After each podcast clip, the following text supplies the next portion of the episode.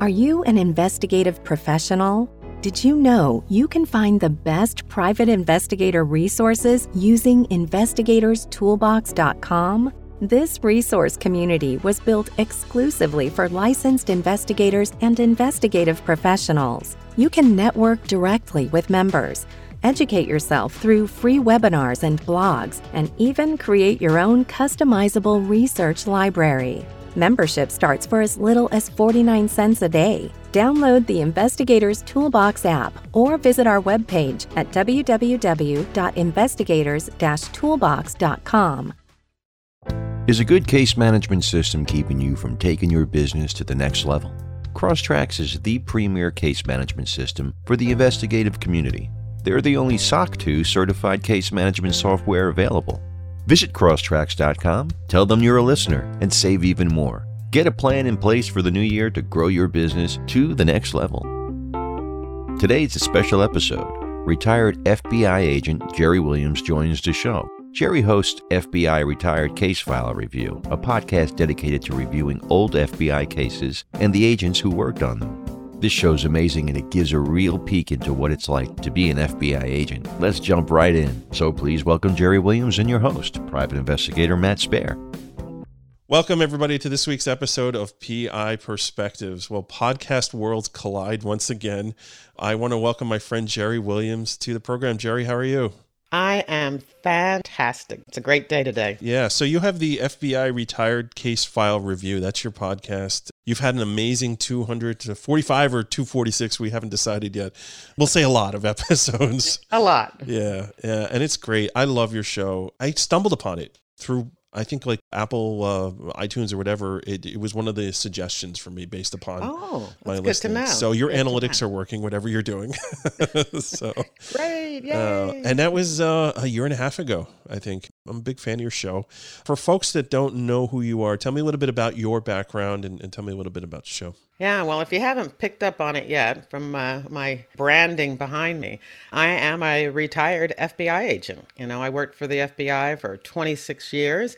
I specialized in fraud cases and corruption, doing things like advanced fee schemes, Ponzi schemes, telemarketing fraud, and embezzlement.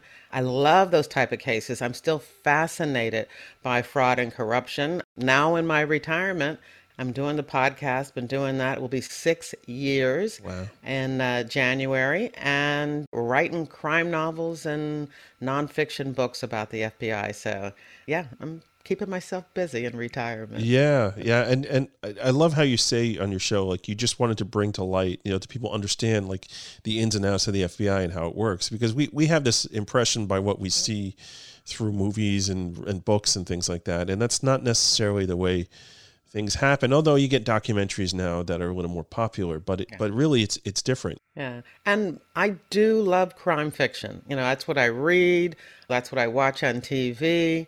So it's not that, you know, I want to be critical of, you know, these great shows and movies that are out there. All I want to do is just let people who are also as interested in as I am in, you know, crime fiction, just to know when things are just a little bit inaccurate, right, you know, how it really works. So just giving a little bit of knowledge behind, you know, the entertainment value of these different shows and books and movies. Definitely. I know I'm a big Law and Order fan. I have been, you know, for forever. And I can recall vividly watching it with my wife and just yelling at the screen, like, no, that's wrong. It doesn't work that way. Yeah, you know?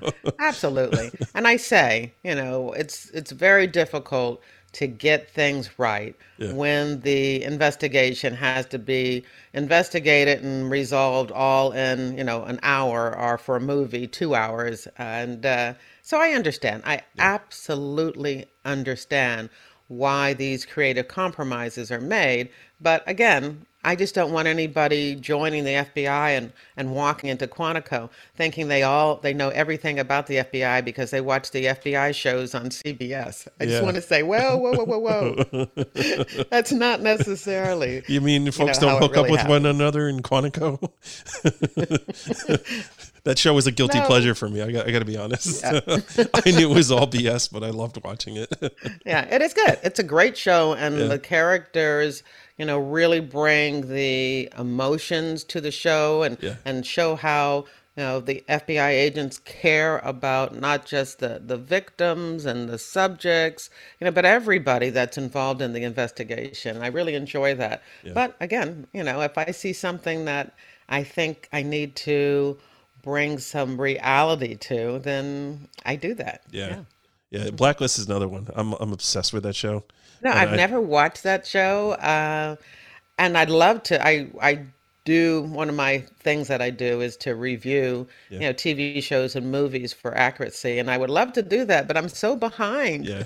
You know, I'd have to do it by a season and just kind of binge the season, but don't do it, because if you start watching it, like, there's, James Spader is such a great actor that you'll be hooked. He is. You'll start, you know, forgetting to pick up, you know, people you're supposed to pick up from school, you know, like, oh no, I have an interview, I missed it. Exactly. Right. So you worked out of the Philadelphia office, I think, right? Yes. I was in for 26 years, and 24 of those years were right in Philadelphia. I love that city. I love that office. I love those people. Yeah. But I don't live there anymore. Yeah. You're a Southern girl now. So one of the more recent episodes that you had that I really, really enjoyed is when you kind of interviewed yourself, and you know, you had talked about a situation where you had a wiretap that you had to go and recover. So tell me a little bit about that situation, because I thought it was hilarious. Yeah, and the episode, I really enjoyed the episode, because I had this case, and a lot of times, you know, you don't remember every little detail about an investigation, so. And I understand that when my podcast guests tell me that, and I try to help them with newspaper articles and things like that to help jog their memory. Well, I was able to get the victims in the case to come on the show with me, and they remembered things that I didn't remember. But one of the things that happened was I had wired them up, and the loan shark that was shaking them down took them into the bathroom and did a strip search and found was a pager. I can say that now because we don't use pagers anymore. Exactly. But the transmitter and the wire, you know, was part of a pager they were wearing. And they waved this little wand over it and saw that it was active, and they took it. And that wasn't good, but you know, they let them go and said they were going to, you know, figure out whether or not this was, you know, a wire, and they took it and left. And when I went back to the office, I said something to our assistant special agent in charge that, you know, they took the device, and he's like, well, you got to go get it. Oops. Yeah. That cost a lot of money. Yeah. You got to go get it. And it's like, well, I'm not finished with the investigation. You know, we were close. Yeah. And so, you know, we wrapped things up, and either that day or the next day, you know, I went to the strike force attorneys office, and we put together, you know, the affidavit for search and arrest warrants. And I walked into the check cashing agency, you know, and I said, you know, you have something that belongs to me. And he, you know, what are you talking about? I told him, you know, you took the pager. Where's my beeper? And I went to his office and found it. Wow. Sitting in a glass of water. That's fantastic. So yeah, I brought it back to the office, but I don't think it was any good anymore. Yes, you got a little retirement. So it's awesome. Yeah, you know, it's so cool. And I think one of the other things I appreciate too is, you know, you have these documentaries that come out that highlight, you know, certain cases and things. And then, you know, you'll follow up and you'll interview like the real agents that were involved in that. I think that's so cool. Like the McMillions episode was fantastic, like really cool. Yeah. I think what happens, you know, when they have, you know, a show, you know, a true crime, a documentary on TV, you know, they get sound bites. And so the agent may have so much more to say and some really cool behind the scenes stories to tell, but it doesn't end up on the show because they're talking to a lot of different people and they've got different angles that they're going through. And there's so much more to tell.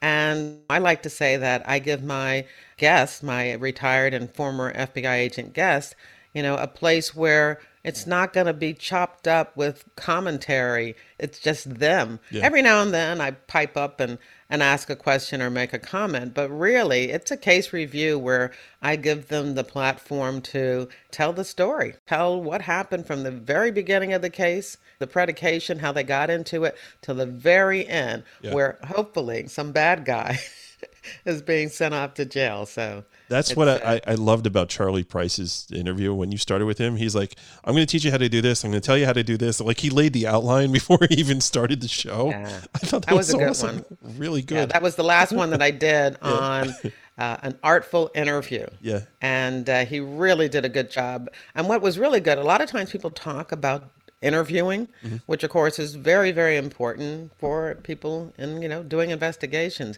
But he also talked about getting confessions, yes, not just talking to somebody, yes, getting them to talk back to you. Yep. And he also talked about signed statements, mm-hmm, how to do it.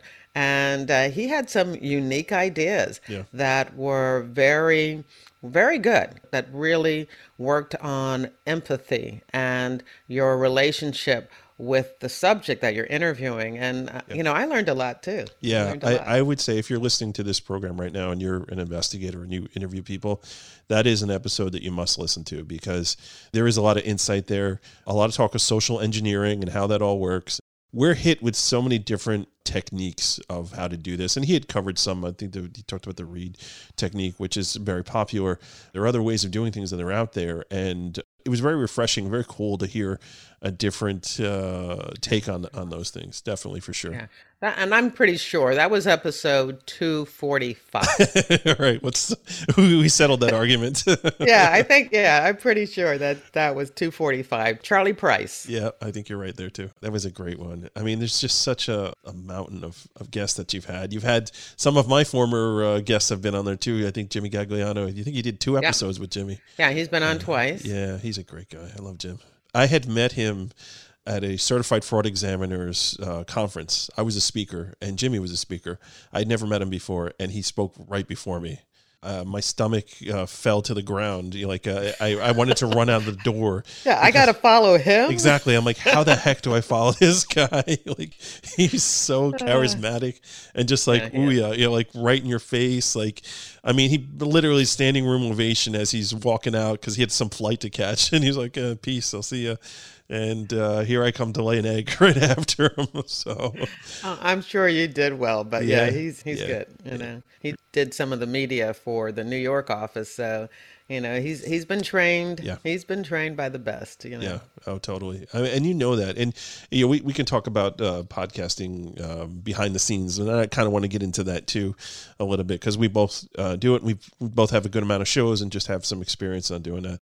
Getting somebody to do an interview and then, you know, finding that either don't have good equipment or they're not the best speakers and things like that.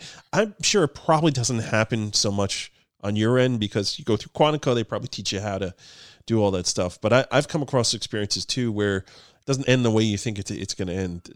Tell me a little bit about what some of the experiences you've had with that.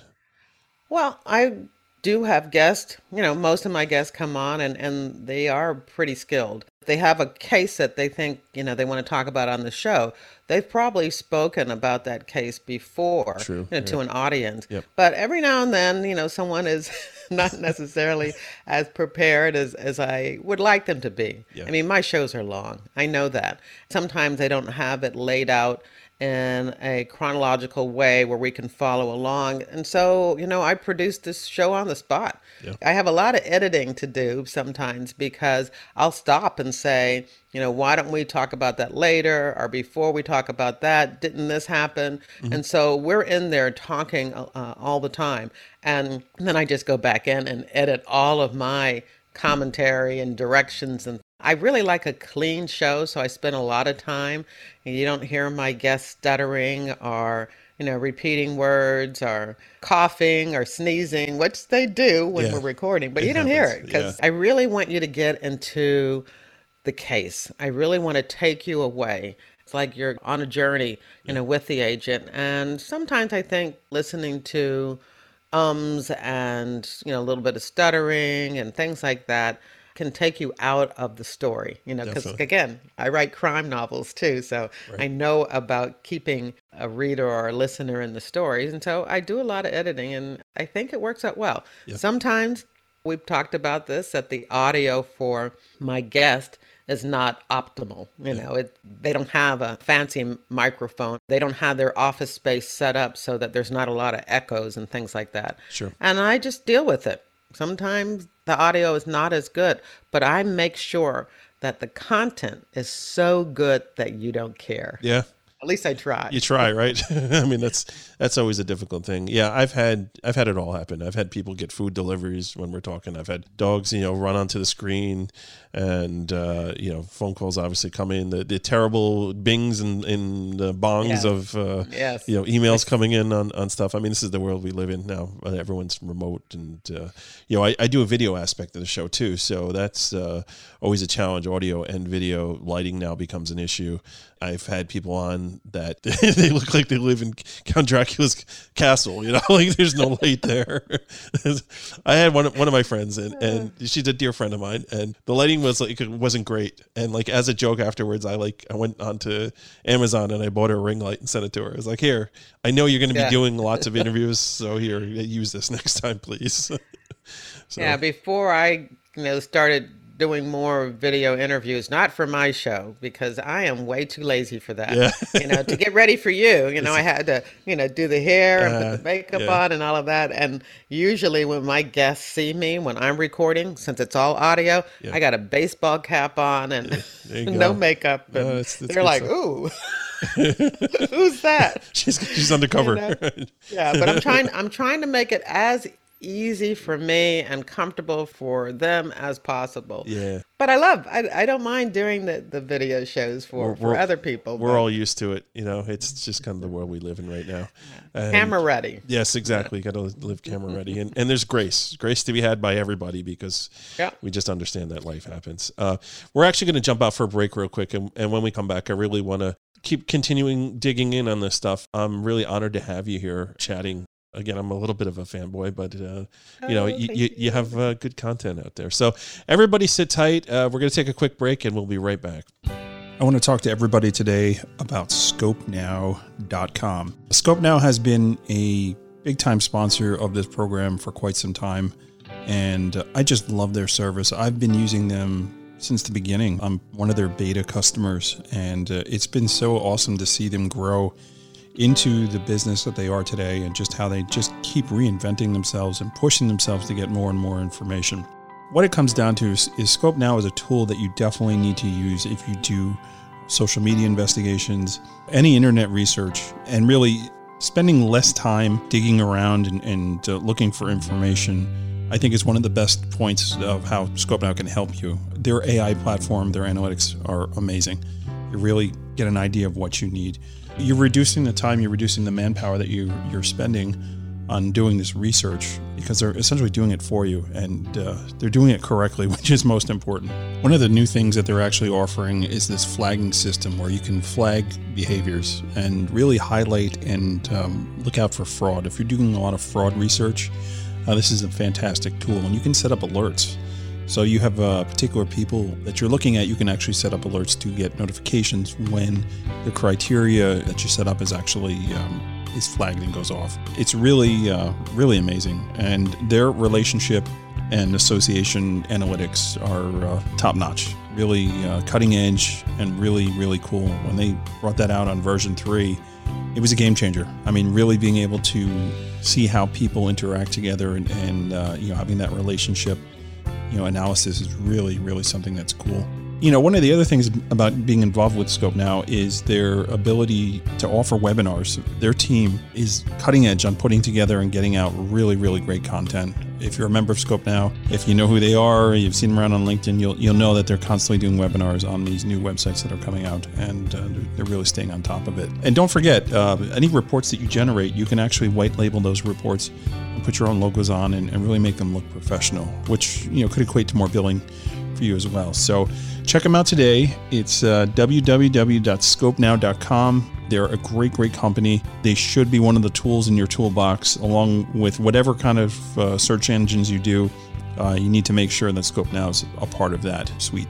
ScopeNow.com. Check out the PI Institute of Education at PIinstitute.com. Since 1989, Kelly Riddle has been teaching on subjects such as surveillance, nursing home investigations, insurance fraud, domestic investigations, hidden assets, and accident scene investigations. The PI Institute of Education is a featured learning partner in the InvestigatorsToolbox.com. So check out the free content on the site, then visit the Institute for more great savings on additional classes. Get the latest issue of PI Magazine. Robert Fried and Dr. Henry Lee grace the cover. Available online or hard copy. And welcome back to PI Perspectives. This is your host, Matt Spear. Today we have the great Jerry Williams with us today. Jerry, welcome back to the program.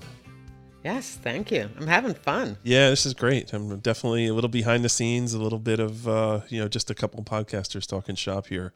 But before we get back into that, I really want to highlight and cover a very prestigious award that you had won recently and an honor that you had. So tell me a little bit about what happened a couple of weeks ago. Yeah, so November 18th, I was invited to Washington, D.C. at the beautiful and elegant Four Seasons Hotel, and I was given the FBI Agents Association's G-Man Honors Distinguished Service Award. So I can't even tell you. It was just unbelievable. It was an emotional event. Sure. So the FBI Agents Association is like the union for active agents, for the 14,000 active agents who are now in the FBI. Mm. And every year they have a fundraising event in order to get money for their scholarship fund.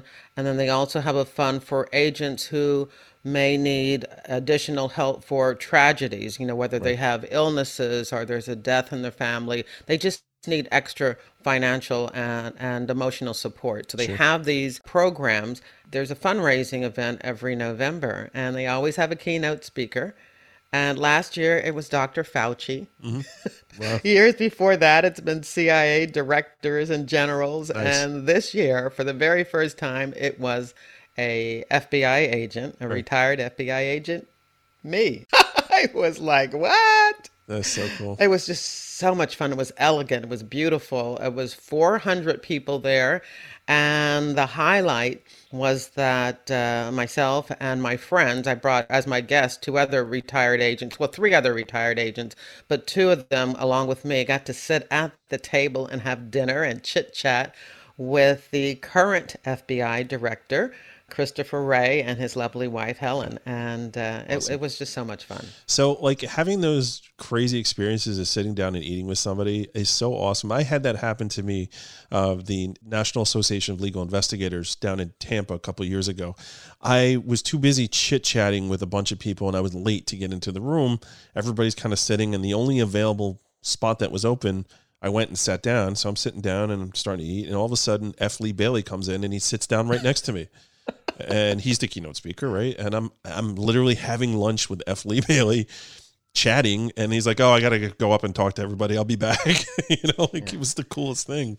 That was so cool. And I did give the keynote speech, and that was phenomenal too. Great. Just working on that speech and trying to figure out what I wanted to say. Yeah. But I have to say, one of the coolest things was to have the FBI director who spoke before me, kind of plug my books. That was cool. Did you get a soundbite? Yeah. He talked about my books. He talked about the podcast. Yeah. And I'm like, oh my God, I wonder if I could take out that audio. I have the audio for the entire program, which I'll be posting next week as an FBI episode, because the program was really, really good. But I wonder if I could take that out and use it as, an ad on social media. I think you have to. I mean, you literally have to. That is so cool. And really, one of the reasons they gave you that honor is just, all the stuff that you do to bring a good light to the agency and to create that network.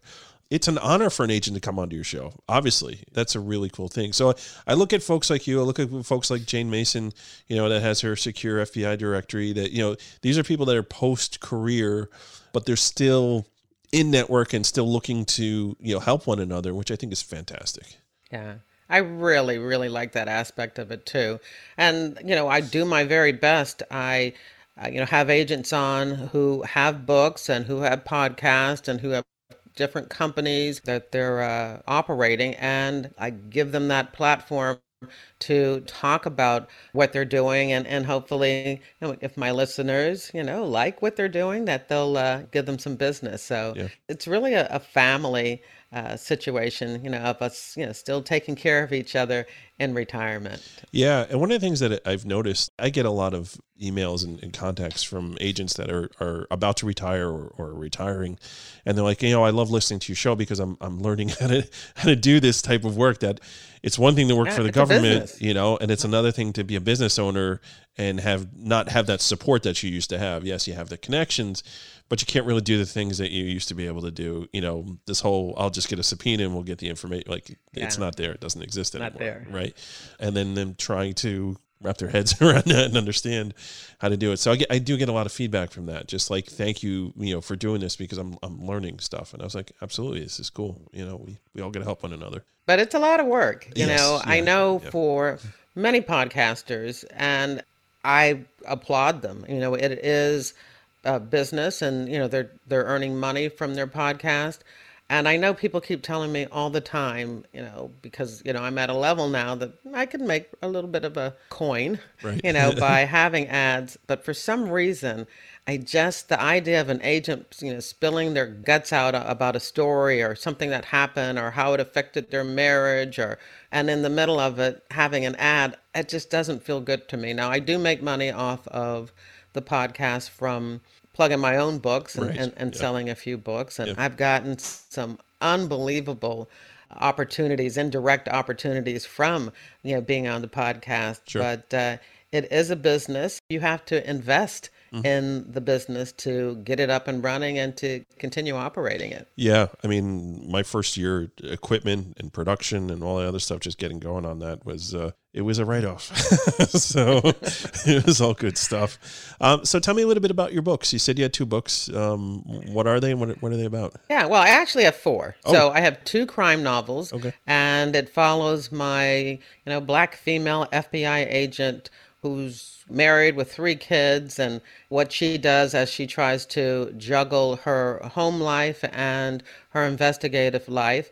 It's dark, you know, there's lots of profanity, you know, there's some, you know, juicy bits, but it's because it's inspired by a true case of two friends of mine in the Philadelphia division who investigated corruption in the Philadelphia strip club industry. And so it's gritty, it's raw, it's not what people expect, and I love it. And that's called Pay to Play. Then I have the second in the series, Greedy Givers, which was inspired by my big $350 million Ponzi scheme case that I worked on with a couple of other agents. And I'm working on the third one. Now, the nonfiction books, my best-selling nonfiction book is FBI Myths and Misconceptions, a manual for armchair detectives. And that's where I actually go through 20 cliches about the FBI that you see all the time in books, TV, and movies. And then the fourth one is kind of a companion book. It's a fun word search book where it has all FBI themes, and I did that with my son as a way to kind of do a college fund for his daughter, my little granddaughter, Wendy. And, you know, I'm putting out the books when I can, and I'm enjoying that too, which, of course, that was my initial motivation for all of this. And it's kind of taken off and gotten out of control. Yeah. Like we joked before about being retired, like quote unquote retired. You know, the good news is you don't have to go fetch a pager. You know, like, like those days are gone. That's true. I don't have to go fetch a pager. But I would love. I just got three new books. I've got the newest Michael Connolly, the newest John Grisham, and then a friend of mine, Wanda Morris, just has her debut novel out. I have those waiting for me. They've been there now for the last month or two, and I just can't find the time outside of all of this other stuff that I'm doing to just sit down and read a book. And I appreciate that. I got to do something about that. Yeah. I think the last book I attempted to read was something by John Maxwell. It was a, business book. And, I got a few pages in and then got distracted. And I understand that I'm like a audiobook guy, and while I'm driving, I can listen to something, but unfortunately, like, taking that time, and I have 4 children too. So it's like, I'm involved with them. They're young, they have programs and stuff they're doing. I do music with my church, put out. Yeah, I listened to your Christmas song. Beautiful. Oh, thank you. I appreciate that. I think I would go crazy if I didn't have that little side project, do something just to get the creativity out, which kind of leads us here. Like, you and I, we both have that entrepreneurial type of spirit. When we channel like what we do into different arenas and different areas, to me, it's fun. I love doing the podcast. I love doing extra stuff. As much as I love doing the investigative work too, it's just one more thing. When do you have time for that? I get that all the time. Like, when do you sleep? I'm high functioning. I need 5.5-6 hours of sleep and I'm good. And, that's kind of how I live my life. And it's just, I'm always pushing onto the next thing and doing the next thing there. That's a good term. High functioning. Yeah. I think most investigators, police officers, and definitely FBI agents are high functioning, and they take that with them in retirement, because I really am supposed to be retired. Right. A lot of agents retire from their FBI job, and most have a really good post FBI job, and I did too. For 7 years, I was the media director for SEPTA, which is the Philadelphia transportation system, the trolleys, the buses, the subways, and the trains. And I did that for 7 years. Loved it, but it was really hard work, 24/7 work. Sure. And so when I decided I was just going to retire and just write books and read books, my high functioning personality just wouldn't let me do that. And now I'm podcasting, I'm doing TV consulting, I'm looking at some other really cool TV industry related projects, and still trying to write books and get the podcast out every day. So I gotta find some time. Definitely. I've been approached probably about 3 or 4 times already to write a book. You should do it, this and that, not even like, forget about investigative, like, you should do an entrepreneurial book, like, talk about, how you did this and all that. And I'm like, yeah, that's great. I just don't see when I'll have the time to do it. And then, I realized that with all the other writing I do, because I write for PI Magazine, I'm pretty much 3 years in. Every issue, I've got something in there. Like, I pretty much have a book already in there. If I wanted to take all that stuff and just kind of organize it, I could do it. And who knows, maybe one day I'll do that. But matter of fact, that was what my keynote speech was about at the FBI Agents Association's GMAN Honors. It was all about sharing your stories and why you should share your stories. And let me just tell you the points that I said. Yeah. The one point was just to record your own personal legacy. Mm-hmm. I mean, that you really need, there are people who are listening to this, who've been in law enforcement, in the military, et cetera, whose own families have no idea what they did during their career. Yeah. And they want to know. They may not want to know right now, but at some point they're going to want to know. Yep. So that's one reason. Another reason that you should share your story is that it preserves institutional knowledge. Yep. I mean, we talked about Charlie Price's interview. Many people doing investigations would have never heard about that. His wealth of knowledge, his interviewing skills would have been lost forever. I have it now, it's recorded. And then the third reason for me is just to help shape the FBI's perception out there in the public. There's so much stuff going on, and, I make sure I stay clear of politics on my podcast. Yeah, me too. And I just let the stories, the FBI's true crime case reviews, speak for the FBI. Yeah, that's great. That legacy thing, I think you're underselling it, because it is so, so important. Like, for me, I think about that all the time. My children have this whole thing with me, like, laid out of who I am and what I'm about. Like, I talk about I interview people, but I talk about my life as well as I'm interviewing people, right? And that's something that's memorialized forever. You know, the same thing with the music, right? The songs that we write, like that stuff is around for forever. You know, like my great grandkids are going to be able to be like, oh, who is this nutty guy, you know, with the microphone in front of his face. That really means a lot. Yeah.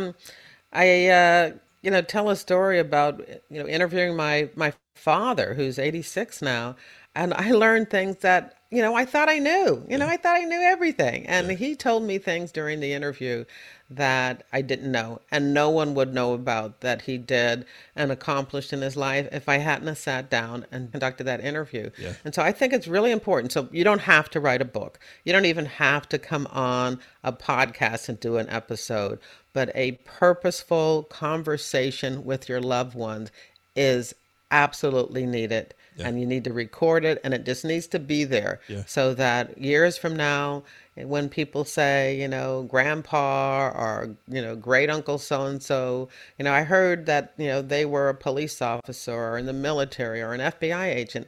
You can say, and here's, you know, the story behind that. Here in his own words is, you know, him or her. I keep, you know, I want to make sure I say that. Telling their story. And it's important. You know, it's important. Legacy is so important. It really is. And it's so cool to be able to do that. And that's one of the things I also really appreciate about your show. It's just, you know, these moments in time, you know, and even like for me with McMillions, like I remember all that. And I was a kid.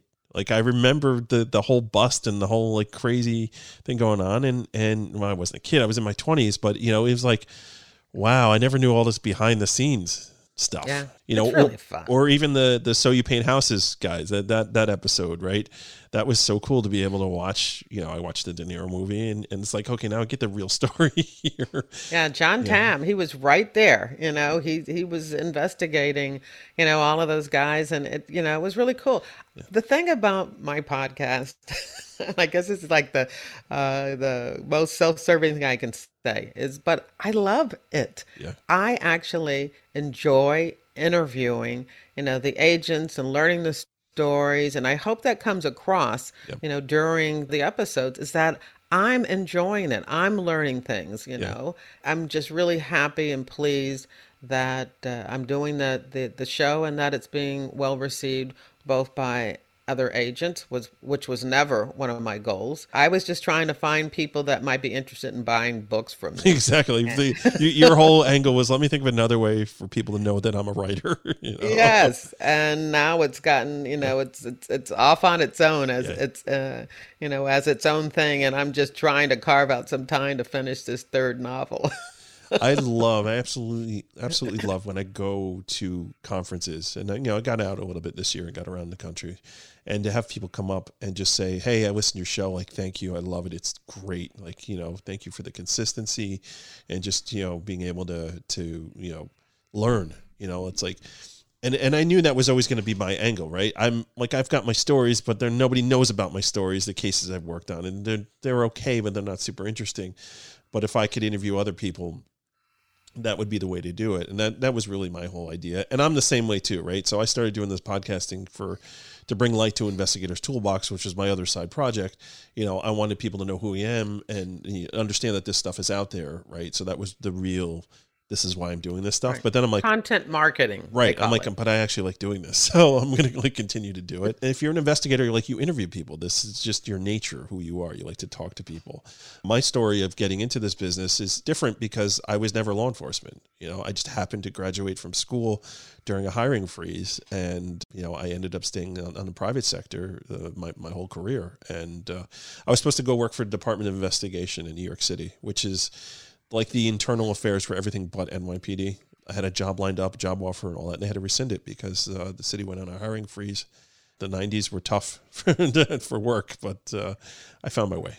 Well, that's an inspirational story for people who are, you know, graduating now because, you know, it's hard. Yeah. You know, those jobs that we used to get that were out there are not necessarily out there anymore, or they've changed in a different way. And so your story is very inspirational to let people know that, you know, you might do what you plan to do, but Do it on your own. Do it as an entrepreneur. I got it. I got through it in a different way. And the thing is like I you know, being a business owner now too, 16 years, you know, I control my own destiny. You know, but I started in the industry $6 an hour as a reference checker. That was my first job. And in fact, I had dinner this past weekend with my old boss there, and we were talking about all that stuff. It's like I got promoted within 2 hours because the person that I replaced as a field investigator, it was a mystery shopping company, was stealing from the business. I didn't know that. They caught him stealing. They threw him out, and they're like, "Hey, this new guy we hired seems pretty good. Let's let him run with it. Let's bump him up." So, yeah, if that guy hadn't been a creep, I probably wouldn't have gotten a job. I probably would have went somewhere else. So, you know, you never know. It's all good stuff. So, tell me, who over the years has been your favorite interview? I'll put you on the spot. Yeah, it is. Well, you know what? I have an answer ready. Okay. And it's not because it's necessarily my favorite, but it was the one that I realized this was more than just a true crime show. And it was with Eddie Fryer. And don't ask me what the episode number was, but it was Eddie Fryer, and it was a 2-part episode. I talked to him for over 4 hours. Wow. And, you know, edited it down to 2 hour-and-a-half episodes. And he talked about the Polly Klaas case. And Polly Klaas, for those who don't recall, was a 12-year-old in California who was abducted out of her bedroom. Yeah, scary. I mean, the most scariest thing. I remember her picture all over the place. Yeah. Always, have you seen her? You know, you couldn't go anywhere during that time and not see a picture of her. Yeah. And so Eddie Fryer was telling, you know, the story, talking about the case review, taking us from the very beginning to the very end. And at some point, he started crying. Yeah. And I started crying. And he was saying how he was so deep into the investigation that he had like a panic attack, and he walked into a conference room, but he hadn't had any sleep for days, and all he thought about was trying to get to this little girl before something happened, you know, before she was killed, basically. Right. And that it became such, and he had kids at home around the same age, and he went to this conference room, and he got cold, and you know, and started shaking, and you know, had to. You know, people came in to help revive him. And as he started getting emotional, I started getting emotional. And I thought to myself, this man has just shared some of the most intimate parts of his life with me, his investigation. Yeah. You know, this is not just a true crime show. And I've had people come on to talk about how, you know, they spent so much time with the case that they ignored their kids and you know, their wife, and they ended up getting a divorce, and just telling those stories. Yeah. And I realized, wow, this is so much more. So the Eddie Fryer investigation of the abduction of Polly Klaas is the one where I knew, okay, you know, got to take this seriously. Yeah, and, no, absolutely, absolutely. And really commit to, you know, sharing these FBI true crime case reviews. Yeah, I recall it was probably last year about this time you had a guy on too that did sex crimes. I forget if it was child pornography or whatever. And he was relaying his experience of his brother actually doing, like, I think it was child pornography that is actually doing that. Oh yes. And yes. I was just like, I couldn't turn the episode off. I was just like, oh my God, this is so crazy. Jim, oh God, what's Jim's last name? And he was actually out of the Philadelphia office. I can't think of his last name, but he taught. It was another episode about interviewing skills, but it was a conversation with purpose with a pedophile. Yes. Yep. Yes. And you know, that was one of those ones where I saw the article. You know, I didn't know about the fact that his brother had been arrested and convicted and, you know, and jailed for being a pedophile, for child pornography, or child, you know, sexual images.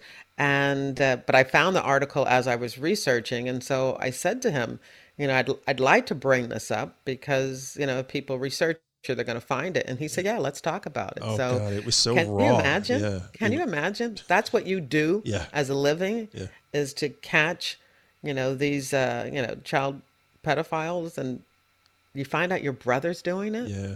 Yeah, it was that was a really good episode. I remember I was just like, I couldn't turn it off. And the funny thing was Jim Kyle. Okay, there you go. So I was listening to that while I was standing online waiting to vote. And yeah, it was a long line. I was there for a while.